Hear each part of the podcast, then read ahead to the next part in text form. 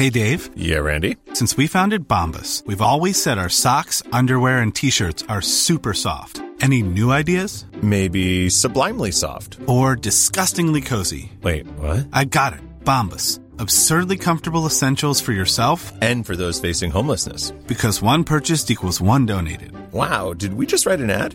Yes. Bombas. Big comfort for everyone. Go to bombas.com slash ACAST and use code ACAST for 20% off your first purchase.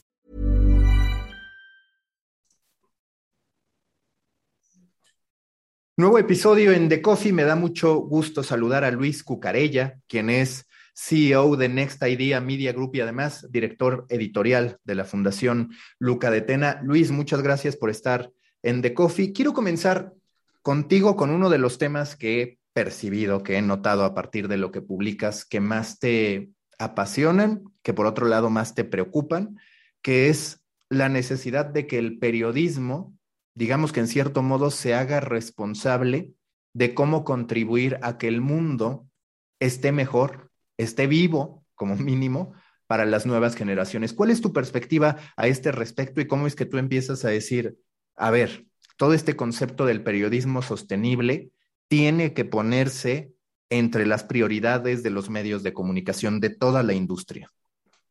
Gracias por la invitación, Mauricio. Sí, efectivamente, creo que, que uno de los, de los males que, de los que adolece en estos momentos el periodismo es de no implicarse en temas que realmente afectan a la sociedad, que afectan a la humanidad. ¿no? Muchas veces he dicho que uno de los, de los problemas es que hay un, mal, un malentendido, una malentendida eh, neutralidad. ¿no?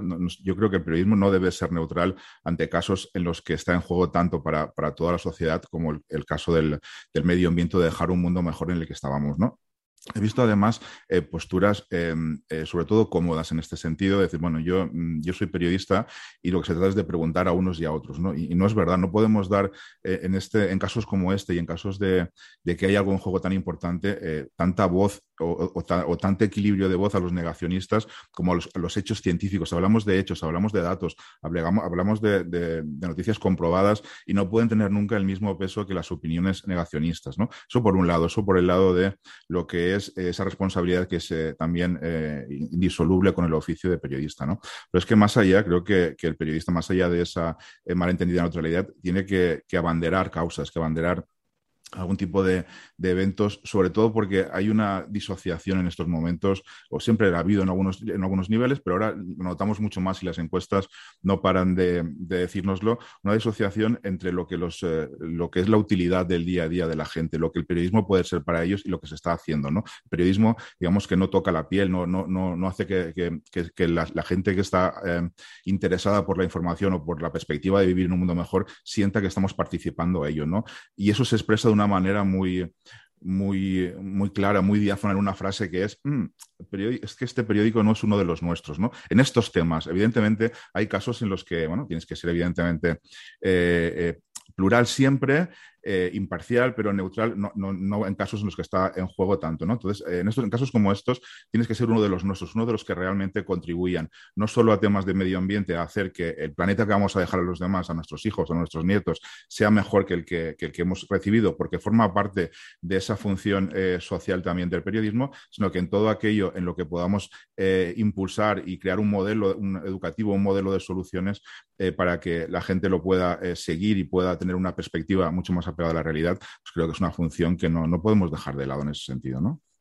¿Hasta qué punto, desde tu perspectiva, esta falta de compromiso, esta falta de voluntad de los medios de comunicación por convertirse en activistas de los grandes temas que están o que nos deberían preocupar como sociedad y que preocupan y duelen sin duda al mundo, no se meten de lleno a esto por su vínculo, ya no con el poder gubernamental, que siempre ha estado ahí la disputa, sino también con el poder corporativo, que es algo que, por ejemplo, en los medios en español tiende a no cubrirse mucho. Es, es complicado que empieces a ver medios de comunicación exhibiendo irregularidades del poder corporativo más que del poder gubernamental. ¿Te parece que esa es una de las causas que alejan a los medios, que hacen que no se involucren, como tú lo mencionas en alguno de tus trabajos, en algo más que digamos cuando ya estalla algo y entonces se pone de moda el tema solo para después abandonarlo?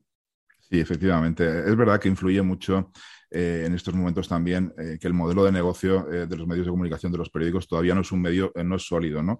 todavía tiene, vamos a coger todo lo que podamos porque si renunciamos a esta parte del dinero, si molestamos a esta parte de, de este poder corporativo, no tanto gubernamental, vamos a, dejar de recibir una, una, serie de ingresos muy importantes, además de empresas que lo que quieren es blanquear su nombre, ¿no? Eh, vamos a intentar vincularnos a esto y vamos a dar un dinero para que eh, estos, estas parcelas eh, en las que tenemos algo que, ocultar o por lo menos no podemos salir con la cabeza alta, pues no se toquen tanto, ¿no? Entonces, cuando hay un tema de este tipo, de, este, de este, cariz, eh, no todos los medios de comunicación, afortunadamente, pero hay muchos como que miran de puntillas, miran de lado y diciendo, bueno, no movamos esto porque mientras no se mueva no es noticia, ¿no? No, nos, corresponde a nosotros, mantengamos el statu quo porque nos va a poner en un problema si esto va a más y tenemos una, una dependencia económica, una dependencia incluso societaria con algunas de las empresas que probablemente se vean afectadas, vamos a tener un problema grave, ¿no? Con lo cual, esa iniciativa que es sustancial también de investigación, de denunciar cualquier tema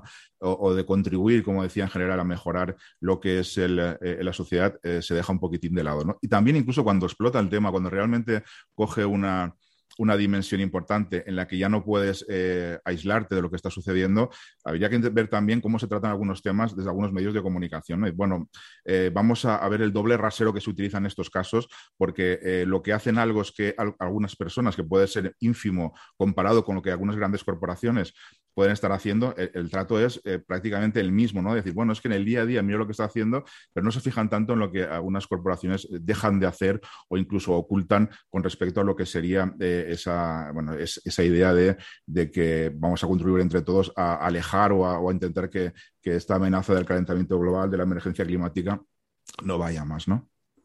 Y que es también uno de los efectos de no tener, a ver si coincides, periodistas tan especializados o ultra especializados, sobre todo otra vez en la realidad de los medios en español, donde tú dices, oye, ¿quién cubre tecnología? Ah, bueno, pues es una persona o dos que cubren todo tipo de tecnología, desde Apple hasta Spotify, te prueban dispositivos y luego te hablan de la transformación que está promoviendo Facebook a nivel social a través del supuesto metaverso que planea construir y demás. ¿Cómo hacer para que el periodismo en español sí empiece a tener esos niveles de especialización y que se le permita además dejar de tener, porque eso es algo que yo cuestiono mucho, que de pronto los medios en particular en español, insisto, me parecen muy oportunistas en sus aproximaciones. Aparece Ibai junto a Messi y entonces dicen, ah, el streamer de moda, cuando hace tiempo que ya Ibai venía construyendo su audiencia y como ese caso podríamos hablar de muchos. Aquí, hay dos partes. Hay una que efectivamente es eh, un problema de, que de alguna manera se han, se han eliminado de las redacciones gente eh, que era muy buena, muy especializada por un tema económico, sobre todo en una época en la que los modelos de negocio estaban más orientados al, volumen, a, la cantidad de usuarios únicos, de páginas vistas. Ese es un problema importante porque ahora cuando el modelo de negocio ha tenido que dar la vuelta, has tenido que trabajar realmente con eh, temas que van más enfocados en lo que un, lector exige por el pago de la información, te das cuenta de que no tienes esa especialización. Y para encontrar temas, para denunciar temas, para sacar temas que, que son complejos, hace falta tiempo, hace falta personal capacitado, hace falta contactos, con lo cual no les sale a cuenta, no sale a cuenta esa, esa investigación, no, sale a cuenta este tipo de personas especializadas, estos periodistas con muchos años de oficio, para que eh, realmente emerjan estos temas. No, no solo a veces eh, en estos casos no no están, sino que eh, ni siquiera se les da pie, incluso aunque están en las plantillas, como que si no interesa ese tema, eh, lo que es esa, fuerza eh, corporativa de los medios hace que traten otros temas para que no, pierdan demasiado tiempo con temas que pueden incluso ser peligrosos para los ingresos del periódico. Esa es, una parte, ¿no? pero también hay otra y, que está de moda, y lo que decías antes, ahora parece que empieza a tomar cierto impulso desde el seno de los medios de comunicación, pero que ya lleva tiempo encima de la mesa como un problema real, que es el de la falta de eh, representación que las redacciones de los medios tienen con la realidad. ¿no? Eh, a veces tenemos una, construcción de, redacciones, todas, eh, todos los perfiles marcados por un mismo patrón, de una misma edad, sobre todo atendiendo a, una, percepción económica concreta y llegas a ese nivel o ese perfil, sin que eso suponga evidentemente ningún menosprecio ni, edad ni nada, pero no tienes esa representación que te permite saber cuando algo eh, está sucediendo interpretarlo viendo. El otro día, o hace dos o tres semanas, ponía un caso eh, concreto de lo que sucedió en, Alemania hace unos años, ¿no? que un tipo, una serie de, asesinatos eh, a personas, a inmigrantes, parecía pues que era una obra pues, de un loco que le habían robado su mujer porque un turco le había robado su mujer y entonces tenía una aversión a los, a los turcos y a los, a los, inmigrantes, estaba matándolos en diferentes puntos y como los mataban en diferentes puntos de, de Estados Unidos, pues atribuían los periodistas que era un, camionero loco, ¿no?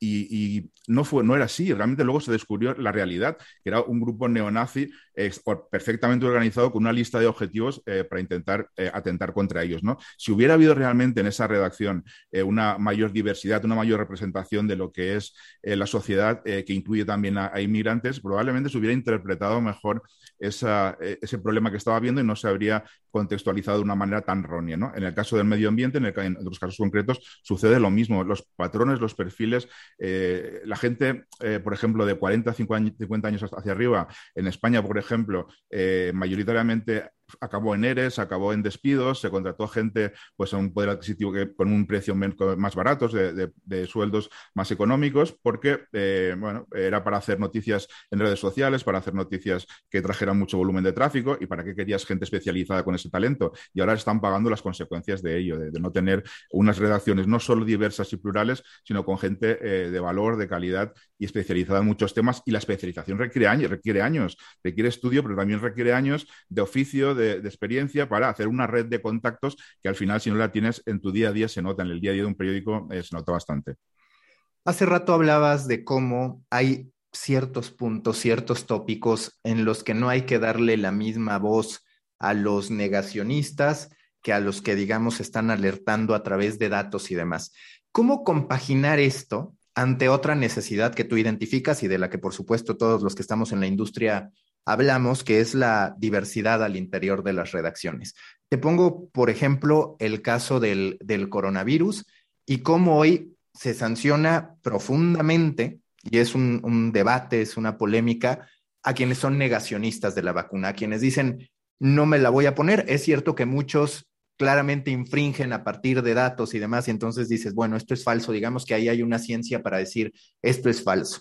Pero es cierto también que están quienes pueden tener sus opiniones de decir, es que yo no me la pongo por esta posibilidad de que, y que eso no se puede comprobar ni para bien ni para mal en términos de en 10 años esto va a tener potenciales efectos secundarios, ¿no? Y es algo que tendremos que ver. ¿Cómo, en tu perspectiva, deben actuar los medios ante esto, que por un lado es la diversidad de opiniones, de creencias, y por el otro lado, esta necesidad de sí encajar sin duda y decir, a ver, hay que abrazar esto que parece que es lo correcto, sin que necesariamente termine siéndolo. Aquí hay una parte, perdón, que es la de, la de los hechos, ¿no? Como insistía. Eh, ¿Cómo, eh, separas lo que es eh, las corrientes negacionistas de lo que es los hechos fundados? ¿no? Cuando hablo de corrientes negacionistas, eh, hablo de corrientes nacionalistas, pero sobre todo me refiere a los que de alguna manera eh, cogen cualquier elemento eh, que no es real como válido. ¿no? Entonces, en todo el mundo, en todo lo que está sucediendo con el coronavirus, si ves toda la, toda la casuística que ha emergido de noticias falsas, es abrumadora. Es, es, contribuye a lo que es una, una, confusión aún mayor de lo que podría ser el efecto del coronavirus. aquí está claro que, y eso es respetable, ¿no? que haya personas que digan, bueno, estoy en mi derecho civil a no recibir la vacuna, entre comillas, siempre que no pongas en riesgo a los demás, hasta qué punto tu libertad no comprometerá a los demás, eso hay que tenerlo en cuenta, evidentemente, pero a esas personas que eh, basándose en hechos o en comprobaciones, bueno, yo no me pongo la vacuna, eh, bueno, pues se les puede dar, se les puede eh, tener en cuenta en, esa, en, esa, en ese todo, ¿no? ese completo que sería la información sobre el coronavirus. Pero aquellas personas que empiezan a alentar teorías como que si el 5G es el que ha traído el, coronavirus, como que si hay una, un complot de Soros y, tanta gente detrás, que si las las vacunas te instalan un, tipo de, rastreador en el cuerpo. Todo eso, eh, evidentemente, eh, no tiene ningún sentido desde un punto de vista científico. Ahí es donde está el límite. Y también desde un punto de vista científico está la parte opuesta, que es en aquellos países en los que la tasa de vacunación es más elevada, hay menos muertes por coronavirus en las que se han tomado medidas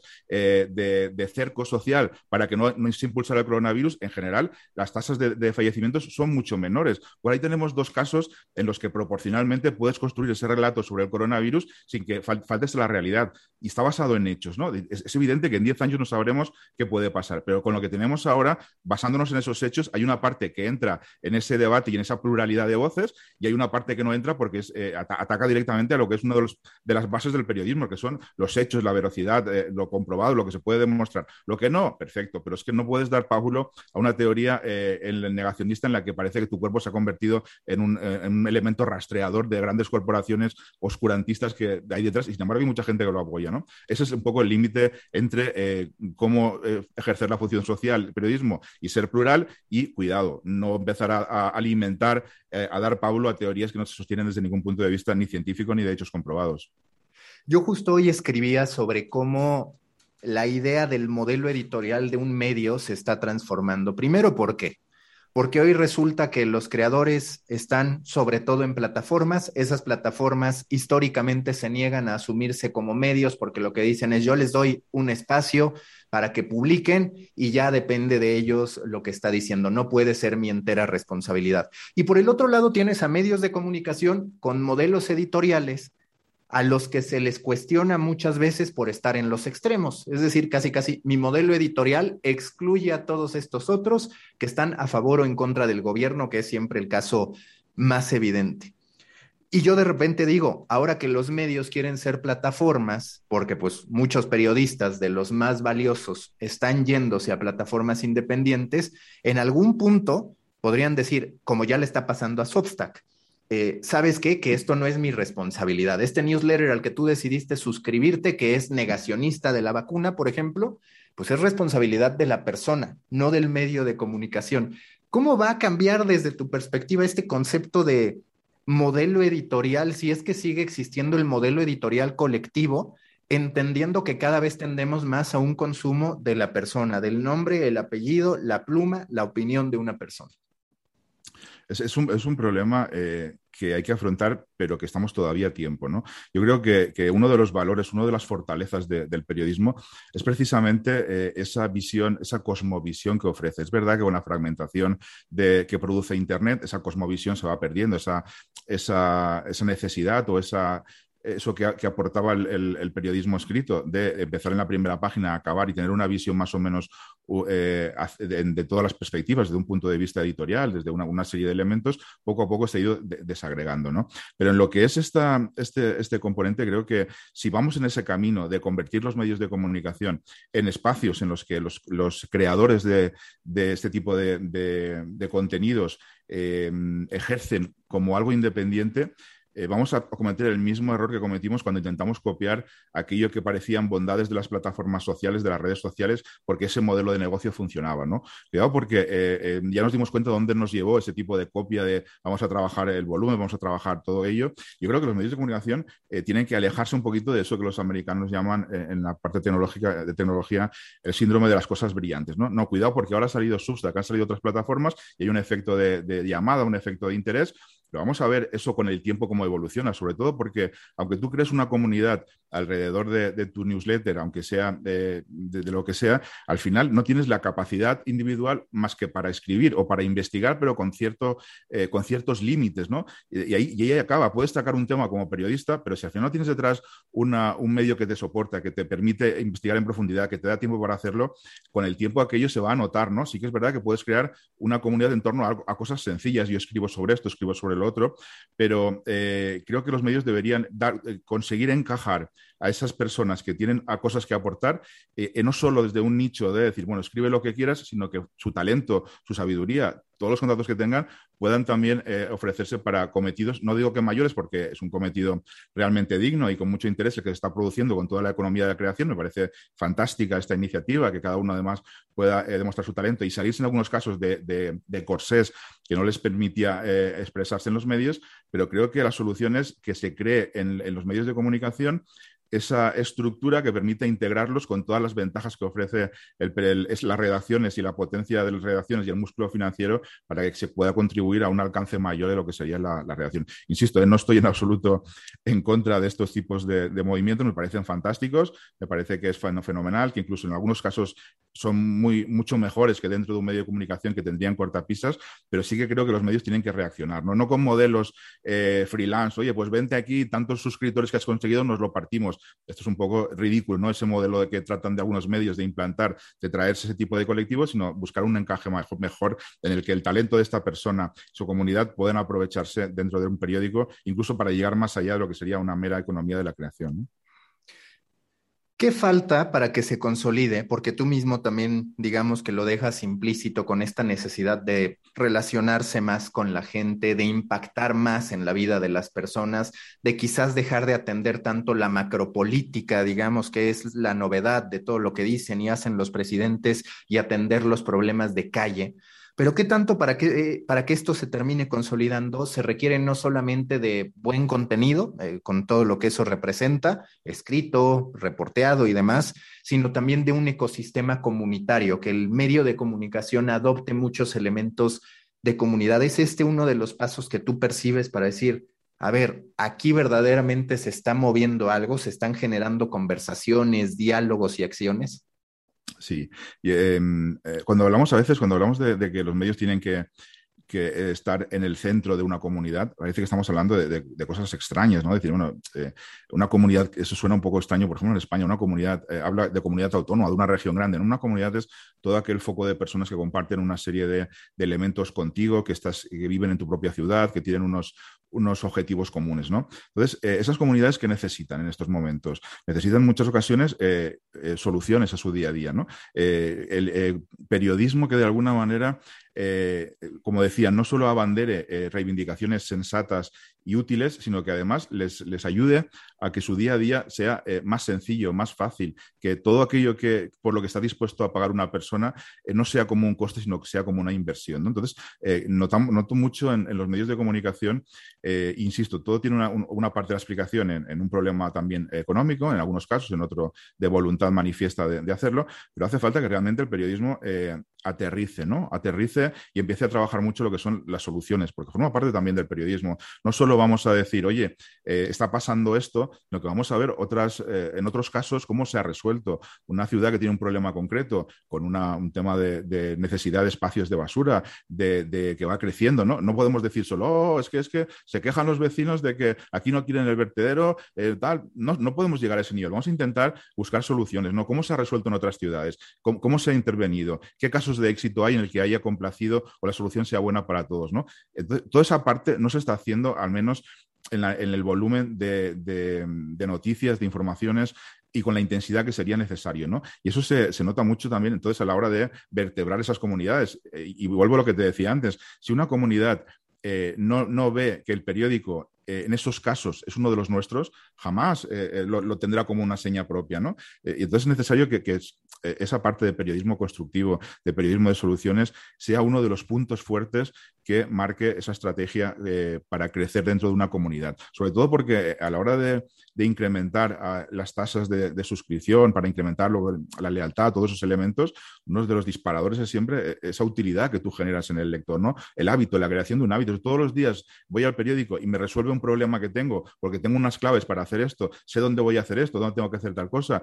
Eh, es un valor añadido para que paguen por Hey, Dave. Yeah, Randy. Since we founded Bombus, we've always said our socks, underwear, and T-shirts are super soft. Any new ideas? Maybe sublimely soft. Or disgustingly cozy. Wait, what? I got it. Bombus. Absurdly comfortable essentials for yourself and for those facing homelessness. Because one purchased equals one donated. Wow, did we just write an ad? Yes. Bombas. Big comfort for everyone. Go to bombas.com slash ACAST and use code ACAST for 20% off your first purchase. Tu periodismo y, y al mismo tiempo vas eh, incardinándote más en esa, en, esa, en esa comunidad en la que tienes que, que crecer y hacerte fuerte porque no hay, además, en, eh, en el caso de, los medios en español, por desgracia, eh, en, general no tienen esa capacidad o, esa, eh, o esa hecho esa trayectoria de internacionalizarse. ¿no? Si tú ves los números de el New York Times, es fantástico, el New York Times pues tiene tal, pero ¿cuántos usuarios tienen en este momento, cuántos suscriptores que son de fuera de Estados Unidos? Pues muchos, muchísimos, una barbaridad. Eso lo pueden hacer los medios en español. Hemos creado esa, esa, esa inercia eh, con el paso de los años, pero probablemente es muy difícil que un periódico español pueda eh, captar muchos suscriptores fuera de España, que un periódico argentino pueda hacer lo propio aquí, testimonialmente sí, por temas familiares o de, o de lazos eh, em, de, de, familia, lo que sea, pero no se puede conseguir. Con lo cual, tienes que estar pegado a tu territorio. Es donde puedes crecer. Eh, la penetración, la tasa de penetración en tu comunidad es el indicador que te va a decir eh, si eres capaz de hacerte fuerte en cuanto a suscripciones o en cuanto, en cuanto a lealtad, más que hablar de temas generales que no afectan a tu comunidad y que además no le da soluciones para, para, para ellos. ¿no? Otra cosa es que hay temas que afectan a todos, pero tienes que aterrizarlos en tu comunidad, que hablen las voces de tu comunidad, que estén todos representados y que sientan realmente que eres una voz más de la comunidad que les ayudas además a solucionar sus problemas. Y que es también esta parte que tú mencionas, que yo también comparto mucho, que es la necesidad de no concentrarse tanto en hechos aislados, sino en el contexto, que como tú dices puede tener estos marcos de referencia de decir, oye, pues este problema que está acá, en esta otra parte del mundo o dentro del mismo país, pero con distinto gobierno local, se resolvió así y que es tristemente lo que más escasea en los medios de comunicación en español, que están más volcados a Ahora se les ha metido, como tú dices, en la cabeza la idea de internacionalizarse, pero no a través de suscripciones, sino a través de banners y entonces entras al mismo debate de qué tanto en verdad estás penetrando en los otros mercados o simplemente generando algo de ruido. Sí, en, el caso de, del, lo comentamos antes, ¿no? En el caso del, medio ambiente, por ejemplo, se nota mucho, ¿no? Hay, casos aislados que, tienen una relación directa con lo que es el calentamiento global, que es eh, casos directos con la emergencia climática, y sin embargo se presentan desprovistos de este contexto, ¿no? Se presentan desprovistos como un hecho aislado, ha habido este problema, incluso en España ha habido, está habiendo una, una, crisis muy importante, una crisis social, o, está afectando mucho el precio de la luz que se ha disparado, ¿no? Eh, a unos límites jamás vistos en España eh, y, que no están afectando mucho no solo a empresas, sino a ciudadanos, ¿no? Pues todos esos, esos hechos que parecen aislados responden a un, a, un, caso concreto, responden, tienen un contexto detrás, que si lo explicas, puedes dar a entender a la gente realmente eh, qué está pasando. Entonces, esa, esa, dispersión, esa segregación de hechos sin que se explique realmente cuál es la causa detrás, que une muchos elementos, empobrece el periodismo y lo, aleja de su función. ¿no? Entonces, eh, hace falta para hacer eso, como te decía antes también, eh, esa perspectiva de, de, ir más allá del hecho concreto para llegar a más comunidades, para intentar explicar lo que está sucediendo, pero volvemos a lo mismo. No tienes una, plantilla preparada para hacerlo, sino que eh, hoy tienes a uno, pasado mañana a otro, no hay una persona que tenga esa perspectiva global, que sepa unir los puntos de todo el conflicto, de todos los temas de interés, eh, cuando te llega una noticia y, y, no tienes la capacidad de analizarla en su contexto, lo vas a presentar como un hecho aislado. Dentro de cinco días vendrá otra noticia que tiene unas raíces, unos orígenes muy parecidos y en lugar de hacerlo como una, una contextualización o una evolución del primer, el primer día del problema, este es el tercero, lo presentas de nuevo de una manera aislada, con lo cual se informa se presenta una información eh, no completa y, y, sesgada en algunos casos de lo que está sucediendo. Y es una pena porque es una labor importante para el periodismo. ¿Hasta qué punto, desde tu perspectiva, los medios de comunicación tendrían que reservarse más el derecho a decidir no reproducir algo que, por ejemplo, dice un gobernante? Ahora que estuvo el presidente de México cuando México asume la presidencia del Consejo de Seguridad de la ONU, él lanza un discurso que a todas luces contrasta con los datos. Y sí, los medios salen a criticarlo, pero replican, reproducen ese mensaje una y otra y otra vez. Desde tu perspectiva, ¿qué deberían hacer los medios de comunicación? No reproducirlo, reproducirlo íntegro o reproducirlo intentando contextualizar, aunque aún así termina quedando la sensación de que los que ya creen en el presidente, lo van a dar por válido, por más contexto que haya, y quienes no creen en el presidente, pues simple y sencillamente van a decir que todo está del carajo, que digamos son los dos extremos. ¿Cómo actuar desde tu perspectiva, que es lo mismo a lo que se enfrentaron los medios en Estados Unidos con Donald Trump y demás, ante este tipo de casos donde el escenario de desinformación ni siquiera son los medios, es la ONU, es uno de los eventos más importantes de la ONU que dices, bueno, es que hasta allá puede llegar la desinformación y los medios de comunicación que la replican. Claro.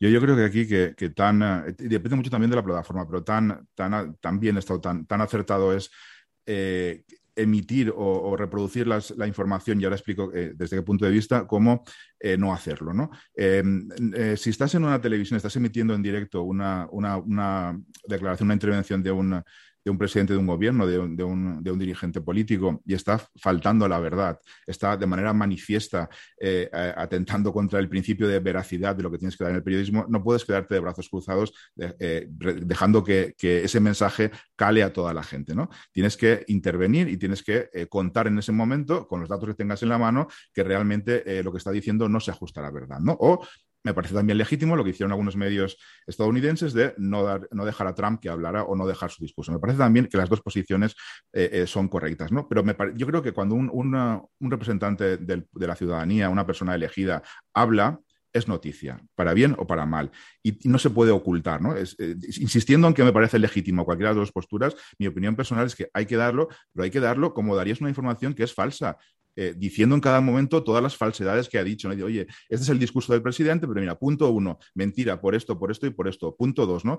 Es verdad que va a haber siempre un colectivo de gente que, que que no quiere o le va a dar igual lo que pongas porque ya está convencida de antemano. Pero no, debería preocuparnos tanto desde un punto de vista del periodismo esta gente que eh, solo quiere que se reafirme sus, sus, impresiones o sus, sus, convicciones previas porque va en contra de lo que es la esencia del periodismo. ¿no? Eh, ¿Para qué tenemos que preocuparnos de una persona que sabes que da igual lo que hagas, pero estará a la contra? ¿no? Nuestra función es eh, sacar a, a la, luz pues, todas aquellas mentiras que se dicen y lo podemos hacer basados en hecho. ¿no? Entonces, en este caso, yo sí soy partidario de que eh, se, den a conocer las intervenciones de los dirigentes, pero que se hagan, lógicamente, como se trataría un tema de engaños, de mentiras, de falacias basados en los datos. ¿no?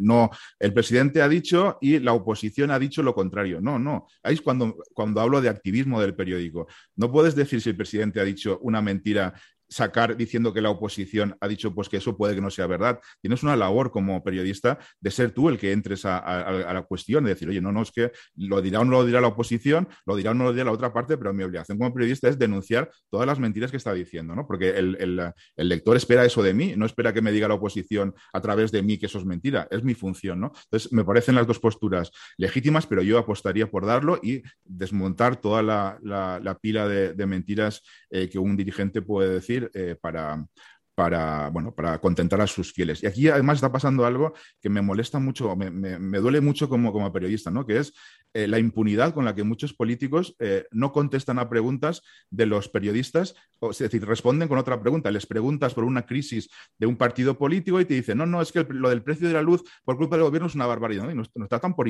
por tontos, por, por, la expresión. ¿no? Un, presidente, o sea, un, dirigente al que le haces una pregunta es un, representante de la ciudadanía, eh, se debe a la, ciudad, a los que le han votado, y como periodista tiene que respetarte. Y con la impunidad con la que tú le preguntas a un, a dirigente que mm, ¿qué está pasando en esta crisis política que tenéis en vuestro partido? Y te dice, uy, es que la luz está muy cara por culpa del gobierno. Eso sí que es el problema. Parece una falta de respeto no solo a los periodistas, sino a lo que debe entenderse como la función social del periodismo, por la que también debe velar eh, los dirigentes, eh, en teoría, democráticos, porque eh, el, el, periodismo es una base fundamental para las democracias y están jugando en contra de esa baza, ¿no?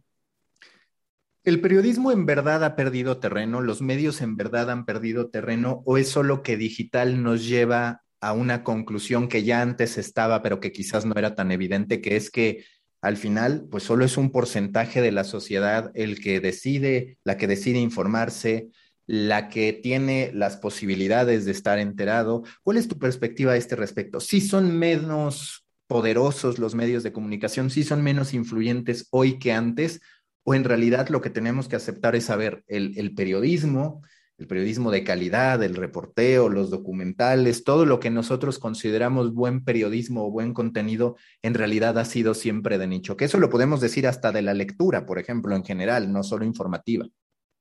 No, sí, sí que hemos perdido, eh, eh, quizá no tanto como se dice, ¿no? pero sí que hemos perdido, el periodismo sí que ha perdido esa capacidad de, influencia porque tenemos una generación de gente ya con cierta edad en, la que no, han crecido con los periódicos como, como algo eh, consustancial a su día a día. ¿no? Es verdad que tampoco era de una manera eh, excesiva, de una manera diferencial eh, hace años eh, que las generaciones más jóvenes se informaban todos los días con el periódico, pero sí que había cierta tendencia, cierta tradición a que, bueno, pues eh, yo tengo 22 años, estoy a la universidad y me compro el periódico y, o incluso estoy trabajando, no necesariamente tengo que porque estar en la universidad, pero me, informo a través del periódico, luego lo leeré el 20% o el 80% o el 90%, ¿no? Pero había una, parte de, de las nuevas generaciones que sí que estaban en contacto con lo que es el periodismo. Eh, la gente que ha crecido ahora con, eh, desde, desde finales del siglo pasado y principios de eso, que están ahora con 21 años o 25 o 30, pues han crecido sin medios de comunicación eh, en su día a día, ¿no? Han crecido en otras plataformas porque nos hemos alejado de ellos,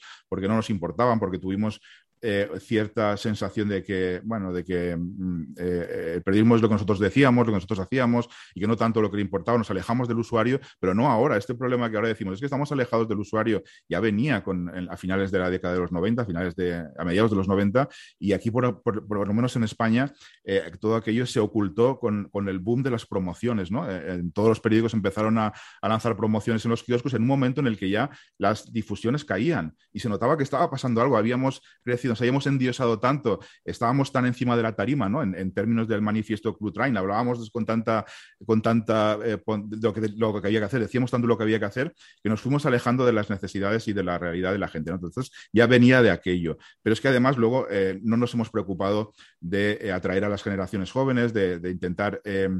Que realmente estén representadas, si te das cuenta todavía en los medios de comunicación, cuando se habla con, fuentes oficiales o con fuentes eh, que conocen el tema, eh, la presencia de gente joven es muy minoritaria, a pesar de que hay gente muy preparada, no, hablamos de sus problemas, con lo cual nos hemos alejado de ellos. ¿no? Entonces, toda esa generación sí que ha hecho que perdamos un poder importante en, lo que es eh, la expansión o el poder que tenía el periodismo. Y también es verdad, insisto, que el, que, el, modelo de negocio en este momento hace que muchos periódicos renuncien a, ese poder que podrían tener como medios no sospechosos y, no les importe tener la etiqueta de sospechosos por eh, ser eh, eh, palmeros, por ser seguidores de aquellos, aquellos partidos que eh, o están en el poder o pueden llegar y que les solucionarán el problema de la crisis económica vía ingresos directos por publicidad eh, o por cualquier otro tipo de recursos. ¿no? Todos esos elementos han hecho que realmente eh, el impacto del periodismo en estos momentos sea menor y hay también mucha más competencia, es evidente. Si tú antes eras un monopolio, los periódicos eran un monopolio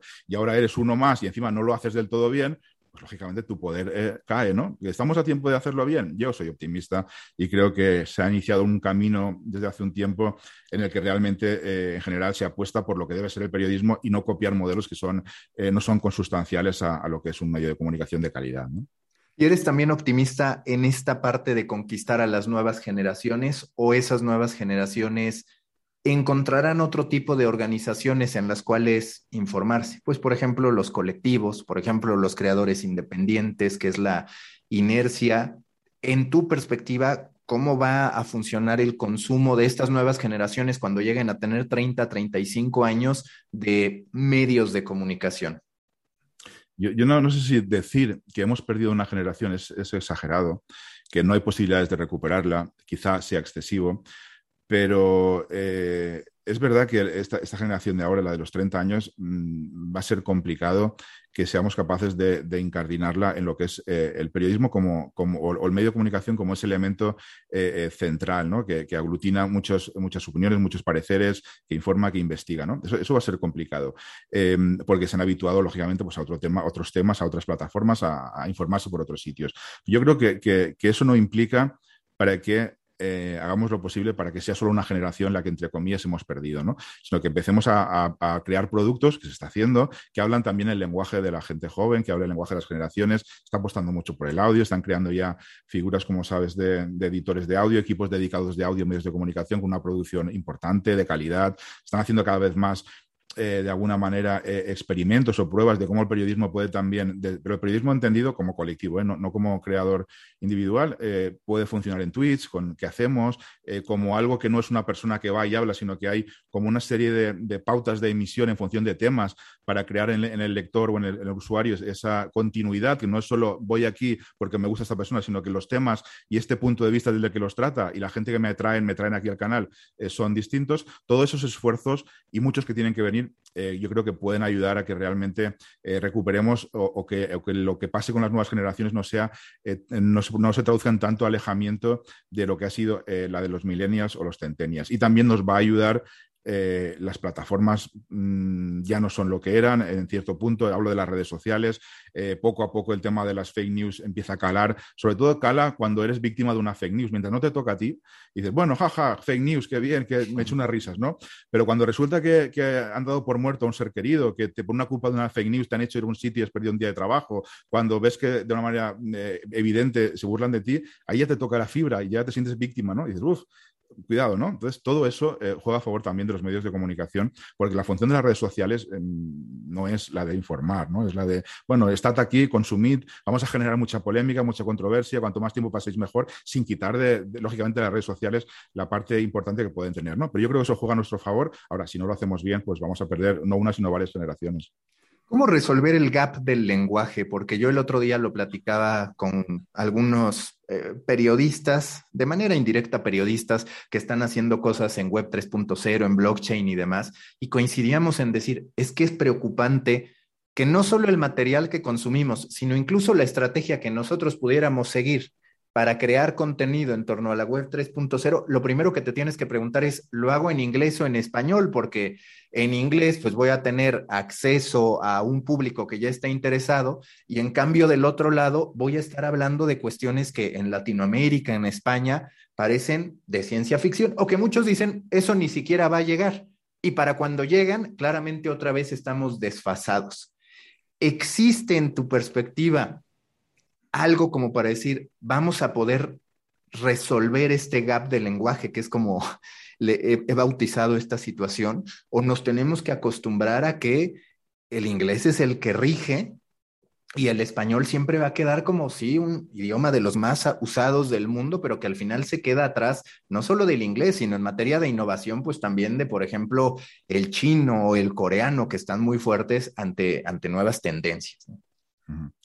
Eh, es, complicado eh, eh, atacar ese mercado cuando ya está tan establecido, ¿no? Si miras la base del problema, no es tanto a veces cuando montas un, pues un, blog o lo que sea, dices, ¿cómo lo hago? ¿no? ¿Cómo me expreso? Evidentemente en inglés o en español, cuando tengo la capacidad de hacerlo en los dos idiomas, pero detrás de ello eh, ¿cuál es la pregunta que está? ¿Qué, es lo que flota? ¿Dónde voy a, ganar más dinero? ¿no? En un mercado en el que hay eh, varios millones de usuarios eh, solos o en el que hay decenas de miles de miles de millones en todo el mundo y puedo ganar mucho más dinero. ¿no? Con lo cual, detrás hay un componente económico muy importante. Yo creo que ahí tienen que intervenir también los gobiernos. ¿no?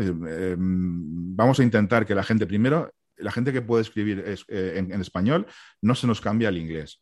Y eso se hace, eh, no digo con ayudas, evidentemente, pero que de alguna manera se crea un ecosistema que eh, los precios que se pagan, por ejemplo, por, eh, por, la publicidad o por lo que sea en temas de estos, de alguna manera crezcan, que te compense escribir en español, porque si la, diferencia es escribir en español un artículo, voy a ganar al final del, del recorrido dos dólares, y si lo escribo en inglés serán 200, no tengo ningún debate. Me parece muy bien que amamos el idioma, pero al final hay que, hay que comer, hay que vivir si tienes la capacidad, ¿no? Y además eso crea un efecto de, ejemplo, ¿no? Y pues lo están haciendo los demás, yo que también, que he estudiado siete años en, Irlanda y que sé, soy casi bilingüe, voy a escribir en inglés, aunque soy eh, eh, castellano, parlante, ¿no? Entonces, eso hay que atajarlo en algún momento y solo se puede atajar o, de manera principal, porque en un tema económico hay detrás, hay que crear el ecosistema para que escribir en español tenga la misma remuneración en temas de Internet, en temas de periodismo, que pueda tener escribir en inglés. ¿Cómo? Esa es la pregunta del millón, ¿no? ¿Cómo lo hacemos, no? Pero no es tanto un tema de, idioma, sino de, detrás hay un componente económico, claro.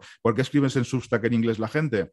Eh, pues porque pasa una comunidad enorme y, al final eh, eso se traduce en muchísimos más ingresos, muchísimos más suscriptores de pago que si escribes solo para, tu comunidad, ¿no? Entonces, ahí es donde realmente el problema eh, reside, ¿no? Si conseguimos de alguna manera mitigar ese conflicto, ese problema, yo creo que los resultados serían mejores, ¿no? Pero así como está es complicado, cada vez habrá más fugas por la internalización, por el dinero y es complicado que lo atendamos. Eh, poniendo en marcha eh, gabinetes de, ayuda al español y, promociones eh, que no van a ningún sitio, no se ataca ese problema.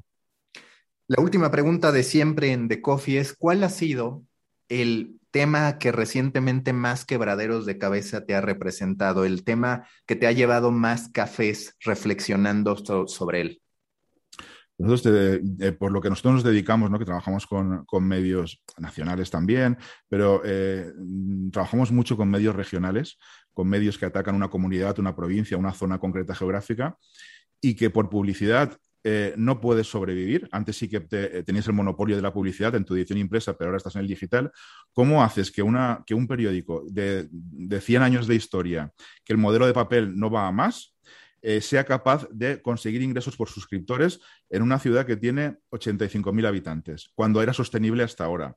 ¿Cómo encajas esa, esa capacidad, ese, conflicto de que tienes una masa crítica que la digitalización no te permite, por el volumen de, cobro que haces, llegar a un mínimo sostenible y has perdido ya de manera irreversible lo que antes conseguías por, por eh, ejemplares impresos. ¿Cómo resuelves esa, ecuación cuando además no tienes capacidad de internacionalizarte ni de siquiera de ser suprarregional porque tu comunidad tiene eh, supra, eh, de ciudad, porque tu, tu, ciudad tiene 80, 90 o 100 mil habitantes. Ahí es donde tienes que estrujarte la cabeza para decir, vamos a ver cómo conseguimos monetizar todos los, los servicios, lo que sea, sin que eso suponga una, una, una forma de ahuyentar a los lectores, porque por publicidad no puedes sobrevivir, no puedes expandirte más allá de tus fronteras. Y los modelos de suscripción que necesitas volumen mínimo no te llega para poder eh, crear un, periodismo en condiciones. Eso es muy complicado de, arbitrar eh, en medios pequeños. ¿no? Eh, tienes un periódico nacional, fantástico, atacas el, nicho general, ¿no? O esta es mi línea y siempre habrá gente que de cualquier zona geográfica que estará conmigo. Pero hoy cuando tu, masa o tu público potencial son eh, 50.000 habitantes y de ellos 50.000 eh, mayores de 18 años, 30.000, 35.000. ¿Cómo haces que eso sobreviva? Con un periodismo de calidad, sobrevivir, sí, eh, publicando notas de prensa del ayuntamiento, los comunicados de las empresas y, la guía de servicios, sí, pero ¿cómo haces que ese periódico vuelva a hacer periodismo de calidad? Esa es la pregunta que me, quita el sueño muchas veces, porque yo me crié siendo, eh, el primer trabajo que tuve fue corresponsal de mi pueblo, pueblo pequeñito, ahí me, digamos que me hice hombre como periodista, sabía por qué acera podía ir cada mañana y por qué acera no debía ir, porque me podían eh, insultar, porque eh, siempre es muy conflictivo trabajar en, la ciudad en la que uno nació y, y, eso lo llevo ¿no? en el ADN de intentar siempre que los medios locales, que los periódicos locales no desaparezcan, que el desierto de noticias no se ensanche cada vez más. Y ahí tenemos un problema eh, de difícil solución, aunque no imposible, y en ello estamos. Luis, muchas gracias y mucha suerte en todo lo que hagas. Gracias a vosotros por la invitación.